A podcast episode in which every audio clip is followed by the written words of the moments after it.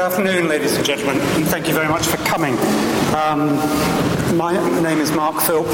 I'm a tutor in politics, mainly in political theory and the history of political thought at Oriel College. And we have here today two of my colleagues, Adam Swift, who's at Balliol College, and Simon Caney, who's at Magdalen. We were going to have the Minister for Higher Education. And I want you to assure you that I have as much control over his non-appearance as I have over the intermittent showers. They seem to come more regularly than he manages to. The purpose of this session is to talk about some of the issues relating to intergenerational justice. It's an issue that the three of us have been talking about for some time, and it's an issue that David Willetts does address in his book, The Pinch, although...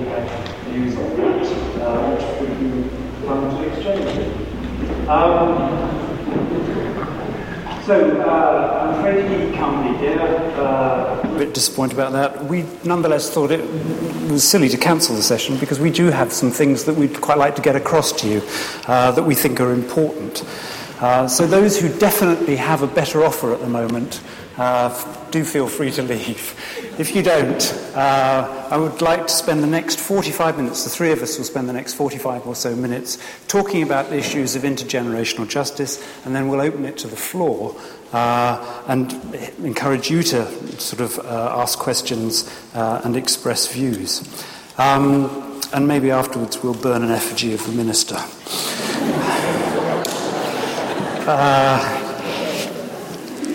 So the topic is intergenerational justice. And it's a topic, as I said, that we've been talking about for some time and that we wanted to kind of share with you. And the aim of this session, in my view, is to try and air some of the dimensions of the topic.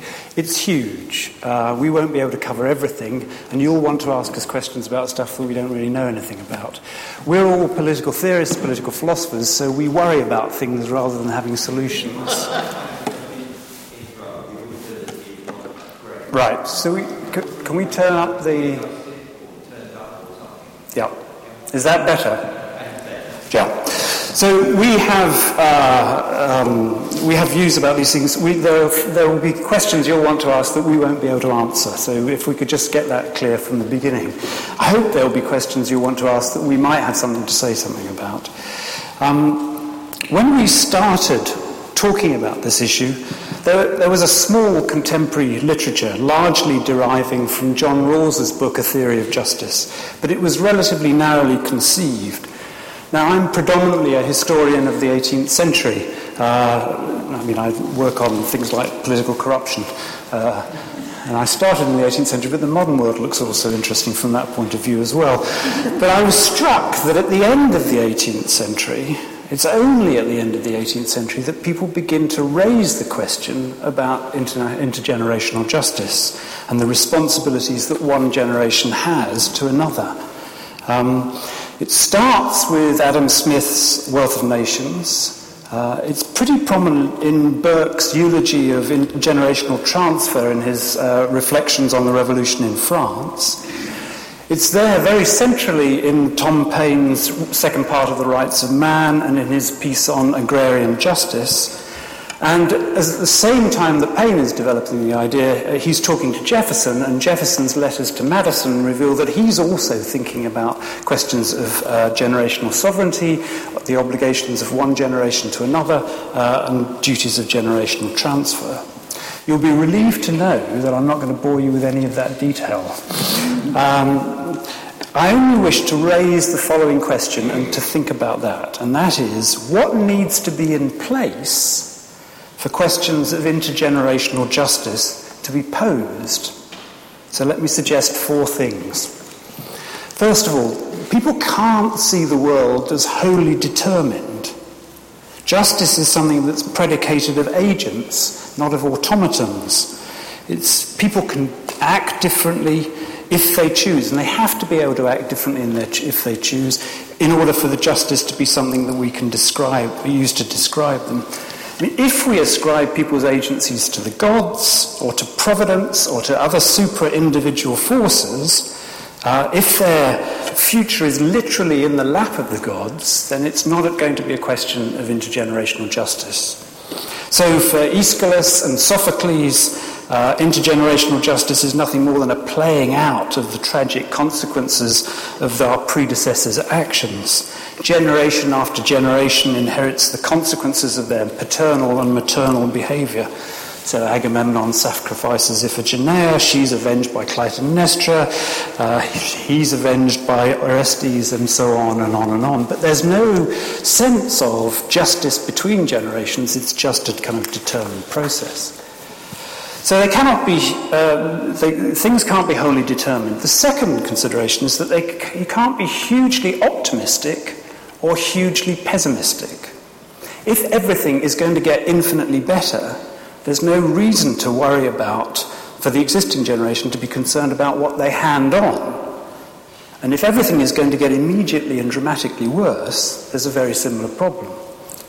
This seems to me a time-sensitive version of Hume's view that you get justice in circumstances of limited scarcity, and there's no place for it either in conditions of abundance or in conditions of absolute scarcity. If you think about that within one generation, you can imagine that in sort of a war-torn zone where you're literally struggling for the kind of for life, issues of justice are not going to be central. You survive, that's all you can do. If you're in a kind of utopia where everything is free, you don't have to worry about justice either. It's in the conditions of moderate scarcity that you do.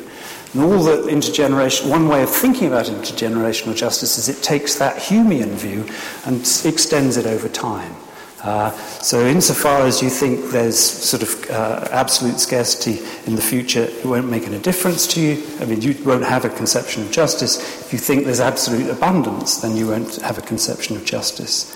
Now, those two factors suggest why the idea flourishes in the late Enlightenment and why it doesn't get much followed up in the 19th century, because that century embraced a good deal of determinism with respect to social change and a good deal of optimism about future progress.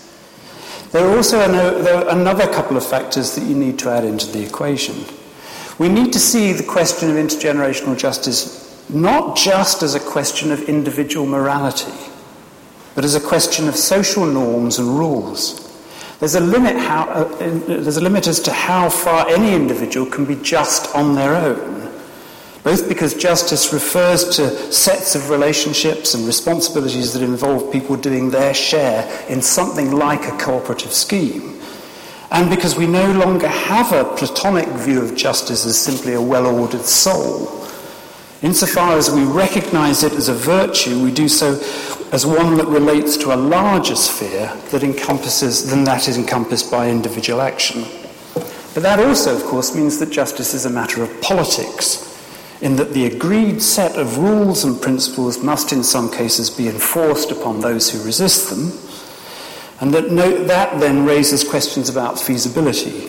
How can we get enough people to accept principles that then make enforcement of a certain set of rules feasible? And that suggests that there's a close link between political feasibility and our conception of individual and collective agency. Finally, there's a question of legitimate partiality.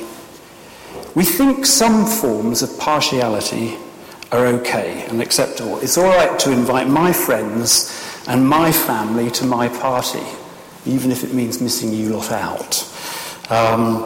In other cases, we think exercises of partiality are not acceptable, hence conflict of interest legislation, hence rules about just judges not being able to judge in their own case, and so on. Now, justice issues are ones that attempt to frame legitimate partiality, that is, attempt to frame what it's legitimate for us to do and to be partial about, but try to frame that within impartial rules. But they have to take into account that what people can accept as constraints on partiality and what we can expect in terms of people adopting a more impartial perspective. When we see a child drowning, we don't, I hope, ask, well, is it one of mine? And we hope, I hope we don't remain unmoved if it doesn't turn out to be one of yours.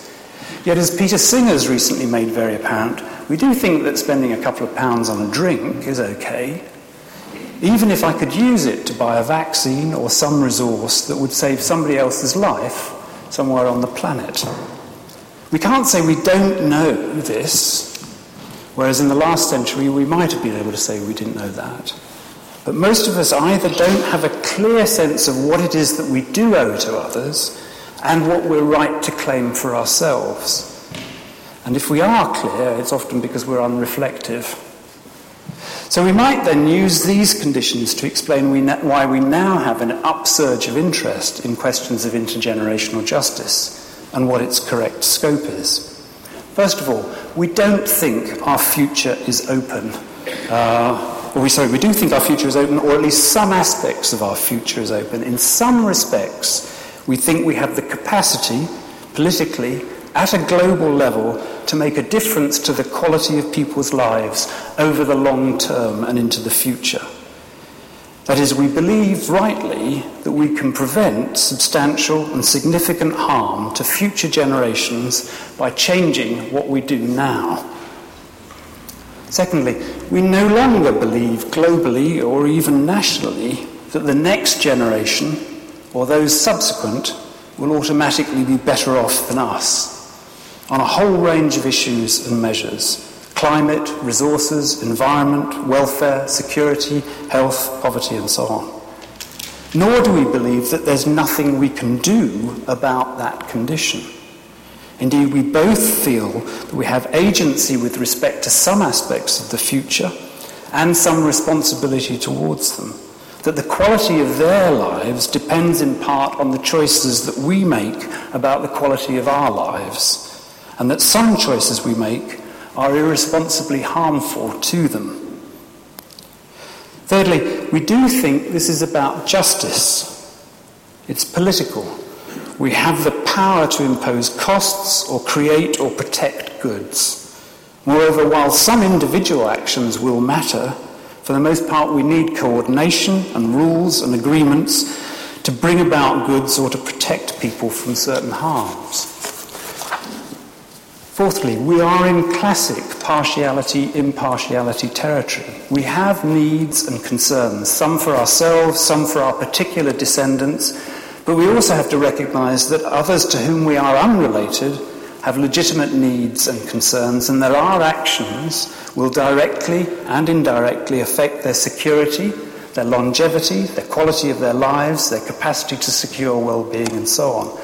And we need to know what the legitimate trade-offs are between our sense of what we owe to ourselves and what we owe to others. And finally, there is a question about how we get from here to there. Because of partiality, because of people's limited rationality, because of coordination problems, because of a whole range of political problems, we face a traditional justice problem, traditional, that is, at least since Plato, that we have a sense of what the ideal is, without it being clear how we get to there from here. Some might take that to mean that, in fact, we don't have the agency. And that seems to me a classically tragic picture, that things could be other, it's in our power, but we can't, in fact, live up to the standards that we ourselves believe are normative for us. But that understates the extent to which political action can really make things different. Changing people's incentives, shaping their behaviour, making certain individually unachievable options collectively possible. That's not to say it's easy, but it must also be clear that a great deal depends on politics and on the ability of those in politics to provide leadership and to persuade us to share and to acknowledge as just and feasible a vision that links us to the future. And it may be for us collectively to try and persuade them, if they'll turn up, that we think it's important enough. In this, as in some other areas, there is a real sense that it's our generation that must make progress, because it's increasingly apparent that things will get harder and that the cost borne by others for the decisions we take now will ratchet up. That's why it would have been good to have David Willetts here. In his book, The Pinch, he makes a strong case for the baby boomer generation having responsibilities towards the next generation because they had it so good. And the subsequent generation clearly won't. It would have been nice to have had a clearer sense of how that ties in with massive increases in the cost of education to the new generation. And the book also thinks that the way to appeal to people is through those to whom they're connected. That is, to people, he appeals to the partiality that they feel towards their family and the idea of their families, subsequent families. And one thing that we ought to discuss is how far that dependence on partiality and motivation is compatible with the more impartial demands of justice. So, I hope to have framed the topic to some extent. I'll now hand over to the real experts. First to Simon to talk. I can't remember what you are, but to talk. Thank you very much. It's going to be hard to follow that. Mark mentioned that I'm based at Magdalen, and that's salient for the way I'll begin and the way that I'll end. So, Joseph Addison, a fellow of Magdalen from 1698 to 1711, famously wrote, "We're always doing something for posterity, but I would fain see posterity do something for us." You know? So this raises the important question, what do we owe to these future people? People we won't meet, many of them, some of them who will live decades, centuries, even millennia after we live. And how can we make sense of the idea that we have obligations of justice to them? Now, what I'm going to talk about is that there are really two ways of thinking about this, at least. It's not exclusive, and I'm going to focus on the second way. So, I think it's helpful to say that there are some issues to do with our obligations to future generations where what we're talking about is overlapping generations. So we have three generations, just simplistically young, middle and old. And there are, and David Willetts talks about this in his interesting book, The Pinch, there are ideas of reciprocity. So let me just flesh this out by talking about four policy areas. Education is a clear one. You might think, well, people who are in the middle should pay for education because they were paid for by people who are in the third tier, so they should pay for it for generation one. And that's an idea of reciprocity, where you owe something to others because you have received that. And often we have ideas of direct reciprocity, so if someone does something good for me, I should do it back to them.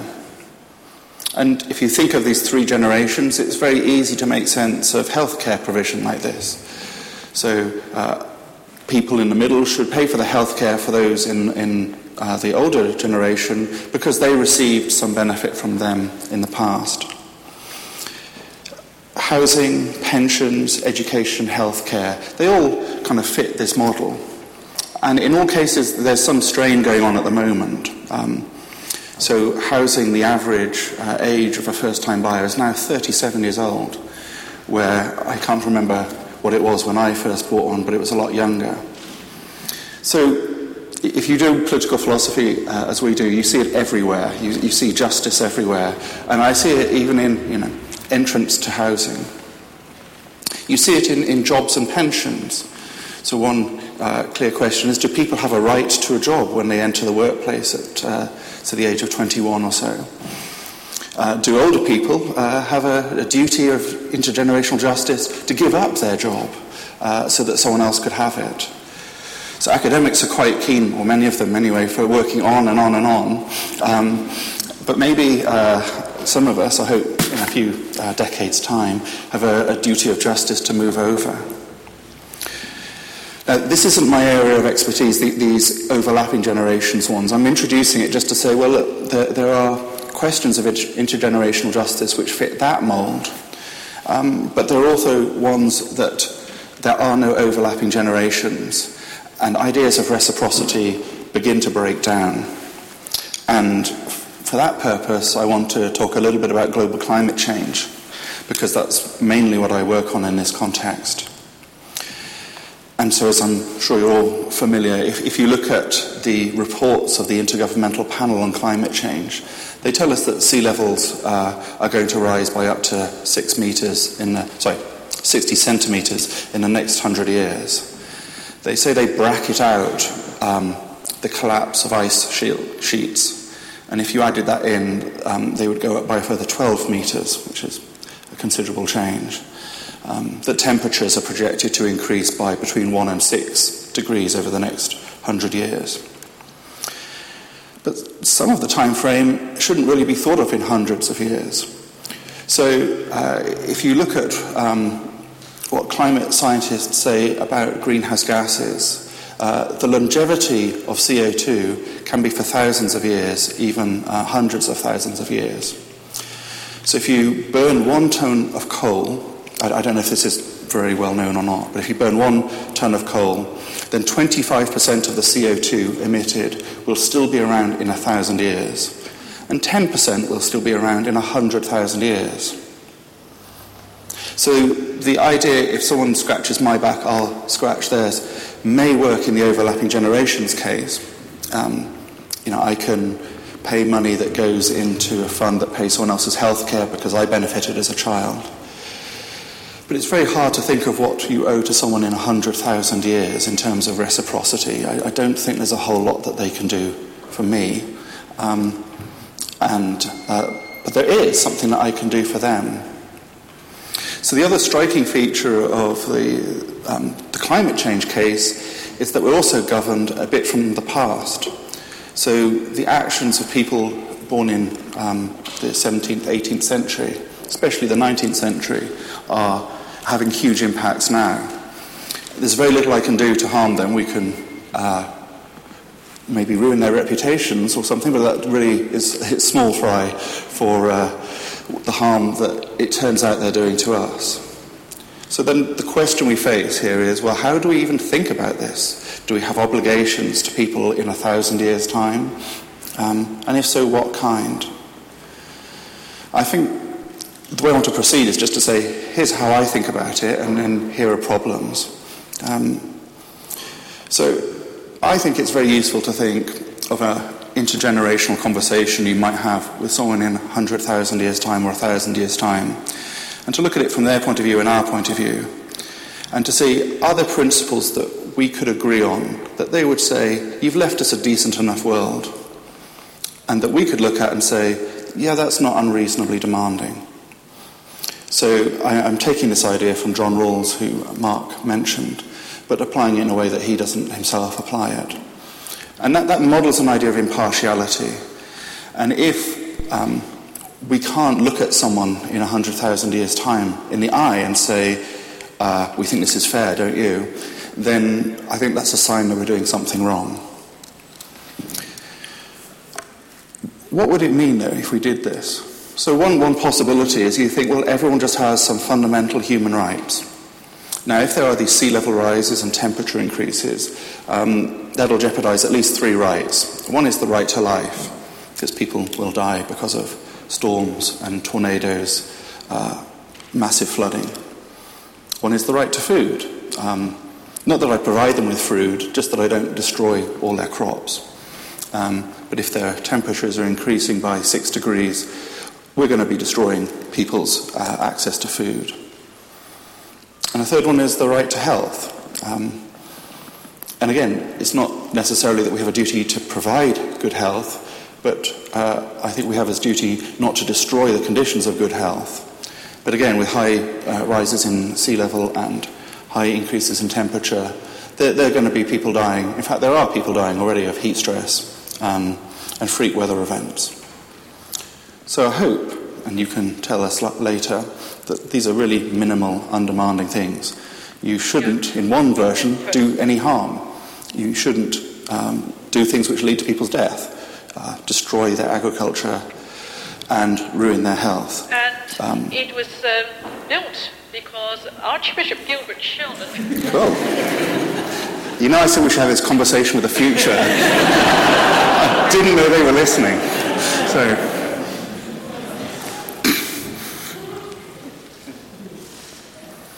Okay, so Oh. I was going to mention the possibility of time travel, but I didn't really entertain that. Okay, let's go on. So I don't know if this resonates with people or not, but and I think it's actually ultra minimal. It's not that demanding to act in ways that don't kill people. But let me put some figures on this. So Sir Nicholas Stern, in the 2007 Stern Review, said that the cost of stabilising greenhouse gas emissions at a safe level, which is, of course, scientifically up for discussion, but he said that would cost 1% of global GDP per annum. Others think it should be, you know, it is going to be higher. It would be more like 2%, 3%, 4%, but to some extent there's guesswork going on there. But that seems a reasonable price, at least to me. So I think I could imagine that intergenerational conversation saying, if we didn't do that, they would say, but it was only kind of 3 or 4% or 2% of global GDP. You really don't think our lives are worth it? And now I just want to give three kind of challenges people give, and then a general reflection at the end. So one challenge people give, and actually David Willetts gives it in The Pinch, but it's not unique to him, is to say, that's unrealistic. People relate to each other in personal terms, they apply partiality, and you can see that reflected in overseas donations, that people don't treat foreigners the same as they treat their own fellow nationals. So there's a very simple response to that, which is, well, people also don't write thank you letters on time, but that really doesn't mean anything about what they ought to do, as I know. But just going a little bit further, I mean, I'd be interested what people's reaction are to this question. Suppose you could fire a rocket and it would kill 100 people in 40 years' time, or 100 people in 60 years' time. On the view that David Willetts and many, many others hold, they'd have to say it's worse to kill the people who are closer in time.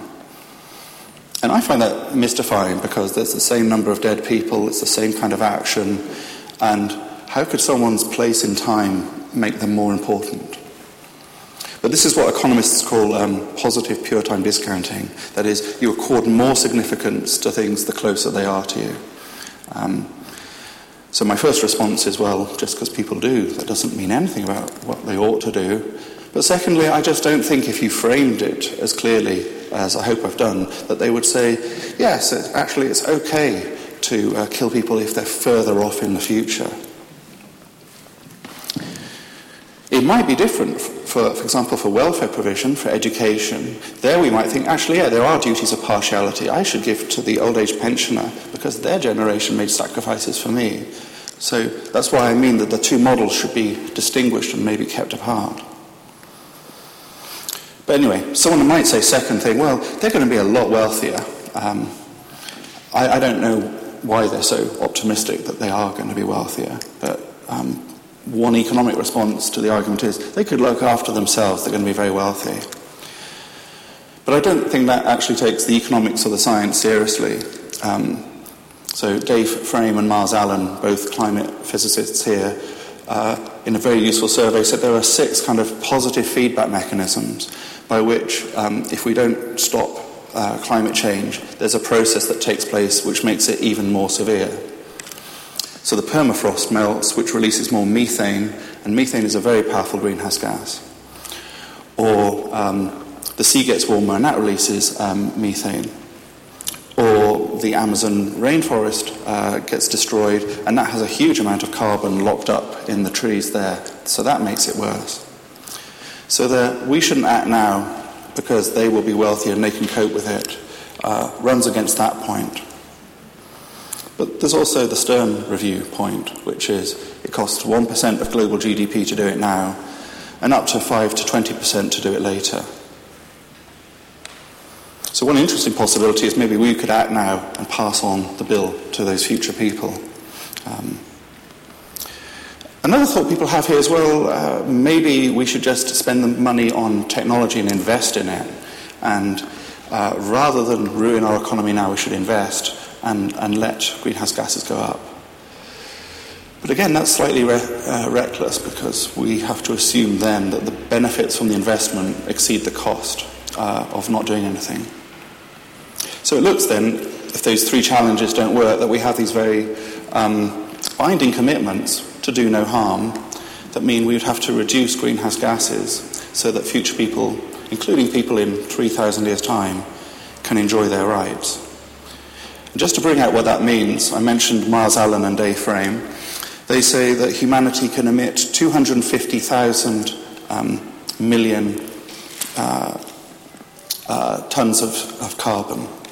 We've had 1 trillion. We've emitted... let me start again.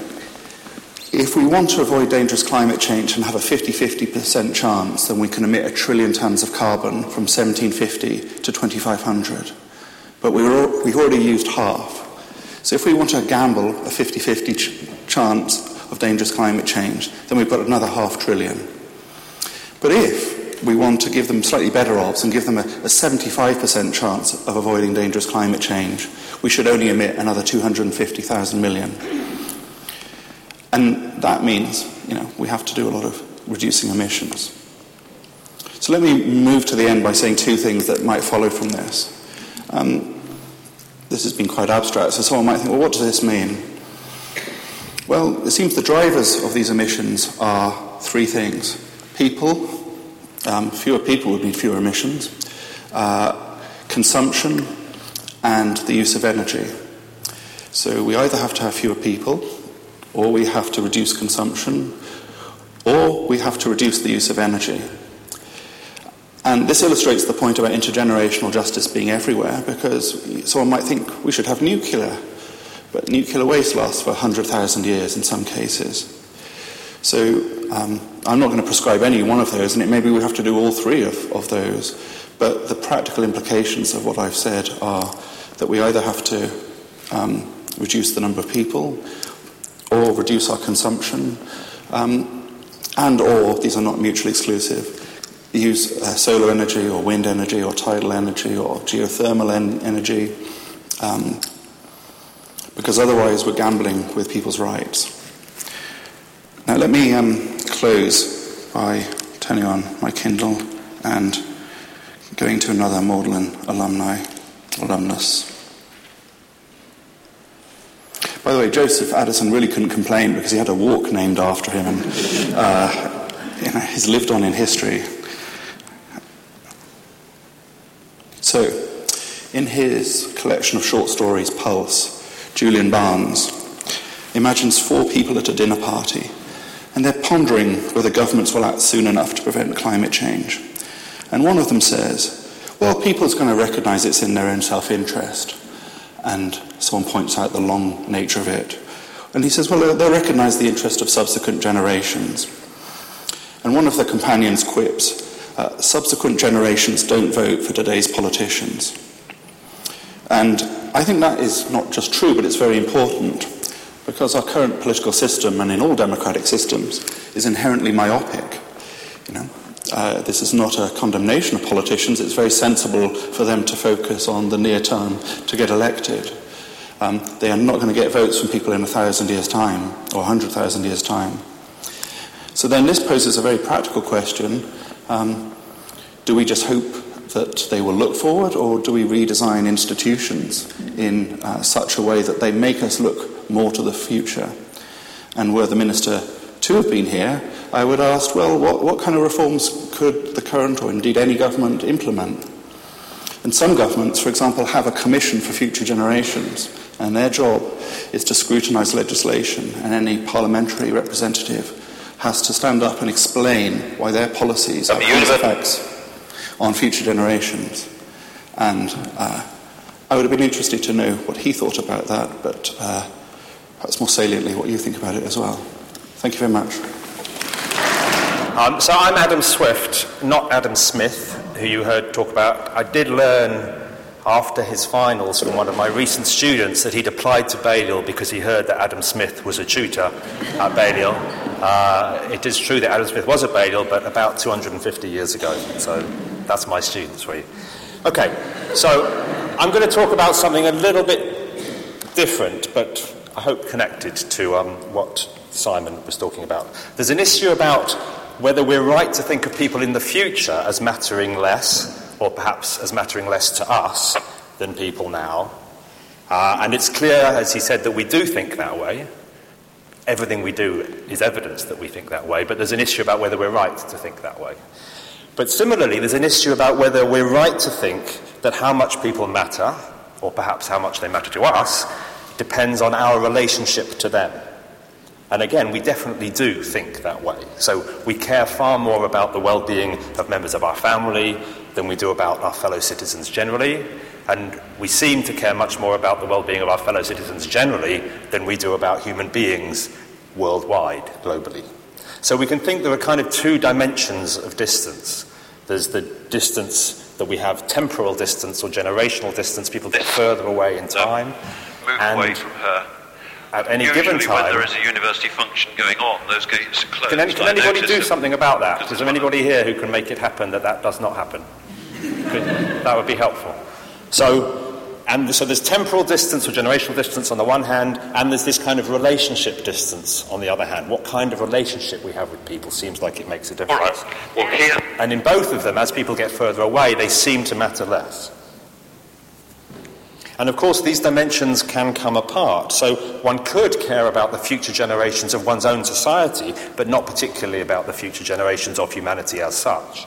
And everything that's in David Willetts' book, for what it's worth, is about that problem. He's a national politician, and he's interested in the issue of intergenerational justice, let's say, within the UK.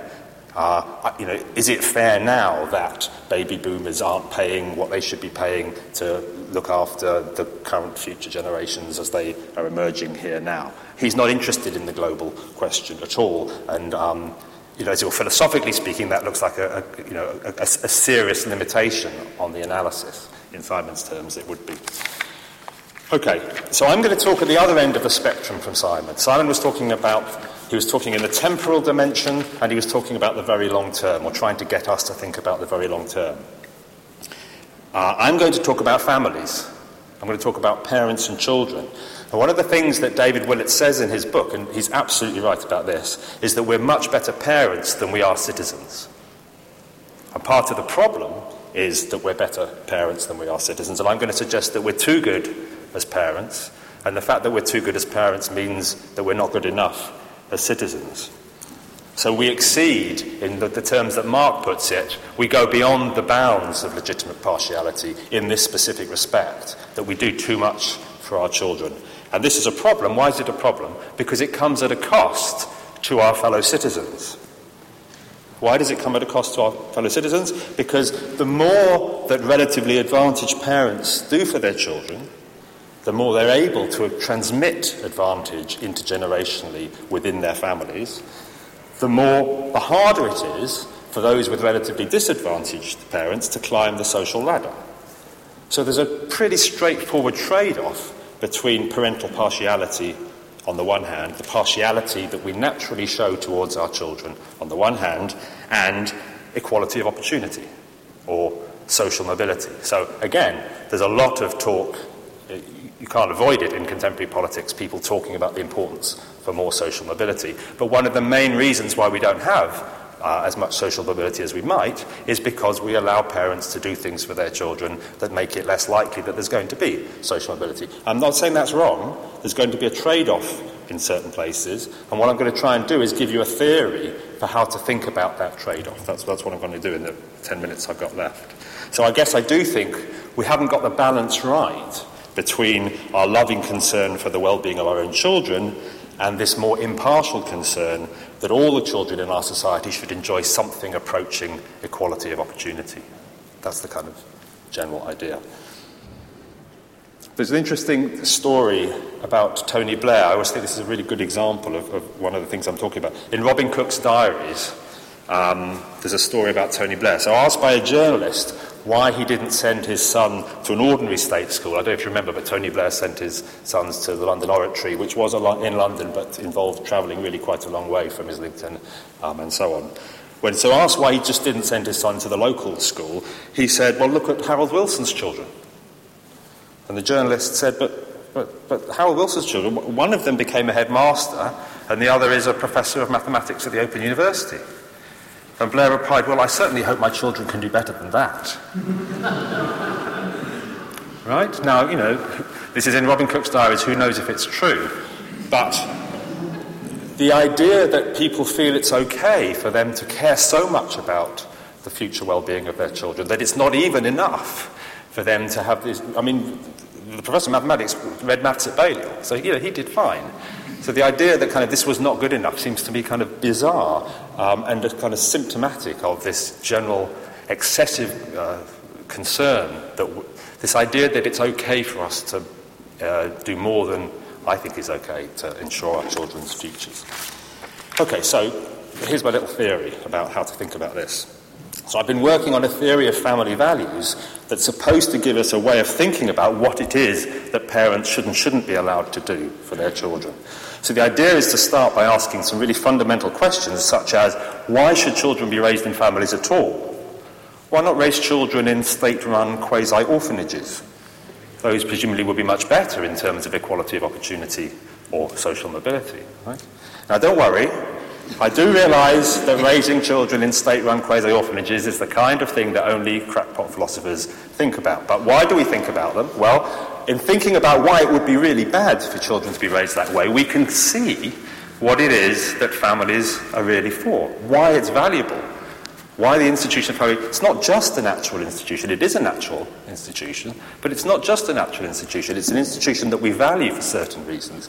And the idea is to kind of have a kind of thought experiment to see what's valuable about it. And my claim is that by thinking about what's valuable about families, we can derive a theory about what parents should and shouldn't be allowed to do for their children. That's what I'm going to try and do now, 5 minutes left. So the way to think about this is to talk about, in my language, familial relationship goods. By allowing families to exist and not raising children in these state-run quasi-orphanages, we allow human beings to realise certain crucial goods in their lives, goods that derive from familial relationships. That's the kind of category. So there's this category, familial relationship goods. These are goods that couldn't be realised in other ways.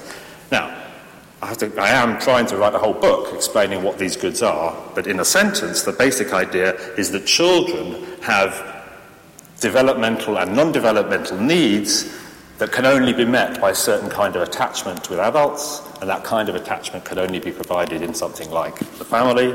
But also, adults have a very, very strong interest in being parents. So if you were told, sorry, I know you've just produced this child, but it's going to be taken off to the state-run quasi-orphanage, you'd say, well, hang on a minute, I want to parent this child. And you'd have all kinds of reasons you could give for why it was important to you to be able to do that. So it's not just in children's interest families, they're in adults' interest too. Okay. So that's the summary of why families are valuable.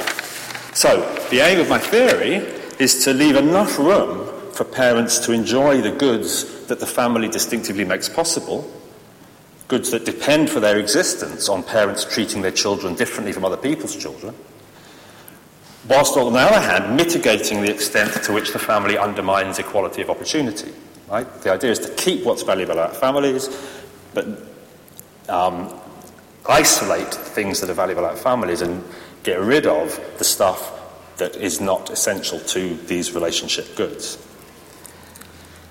So given inequalities of resources, as I've said, between parents of different children, then parental acts to further their children's interests are going to create injustice. So let's think of some mechanisms by which, in the world as it is, relatively advantaged parents tend to produce relatively advantaged children, which is inimical to social mobility and equality of opportunity. So they give them things. They gift them money and they bequeath them things. They pay for private schools or private tuition. They give them access to social networks. Children grow up knowing their parents' friends. Parents have different kinds of friends across the social spectrum, and obviously this is a kind of mechanism that tends to favour some children over others. They transmit values to their children, and they form their ambitions in certain kinds of ways. I'm sure Tony Blair, that would be a good example of that. He would have formed his son's ambitions partly through the kind of ambitions he had for his son.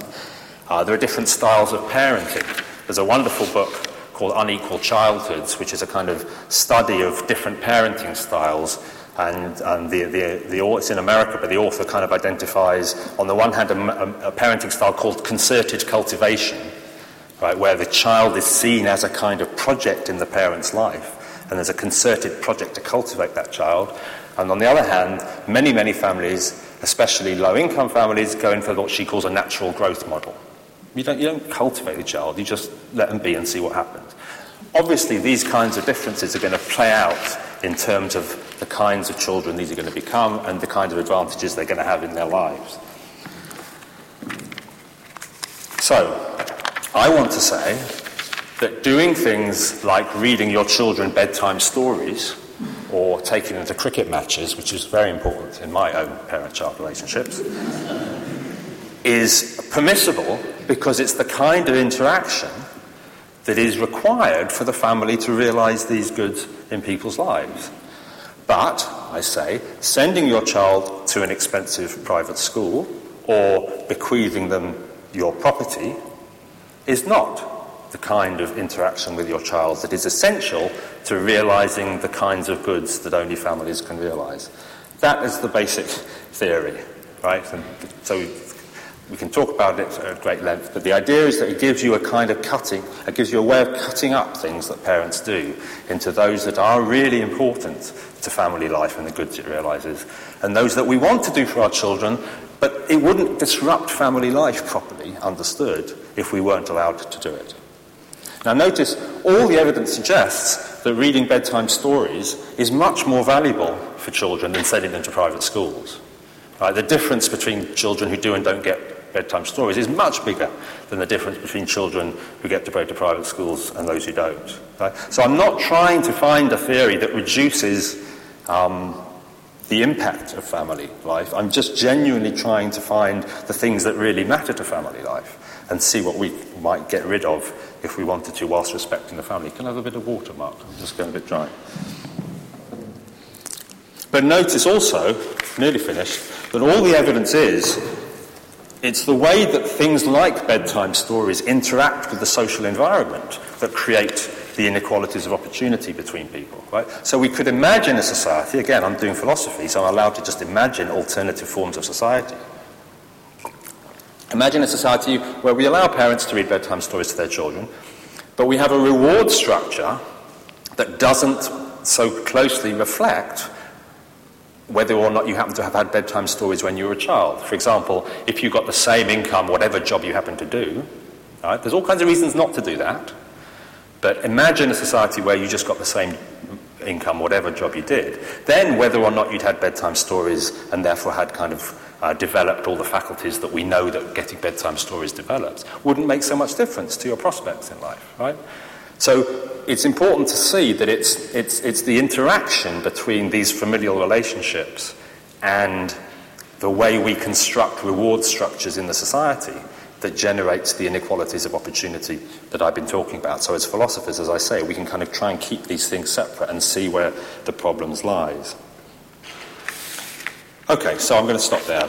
In my view, there are strong reasons for protecting the intimate activities through which in the world we currently inhabit, parents tend to transmit their advantage to their children. Many of the most important mechanisms by which parents transmit advantage to their children are indeed mechanisms like bedtime stories and taking your child on holiday with you and talking to them and chatting over meals. And these are the things that actually are important for how well children do in life. So we have to protect those. But I say there's another category of stuff which is not so central, yet we nonetheless allow people to do it, such as sending them to private schools or bequeathing them one's property. So that's the summary of my little theory about family values. And as I said, it's at the other extreme from what Simon says, because it's not about long-term intertemporal. It is intertemporal because it's about justice between our generation and the next generation. But it's really about partiality within particular forms of relationship. Okay, thank you.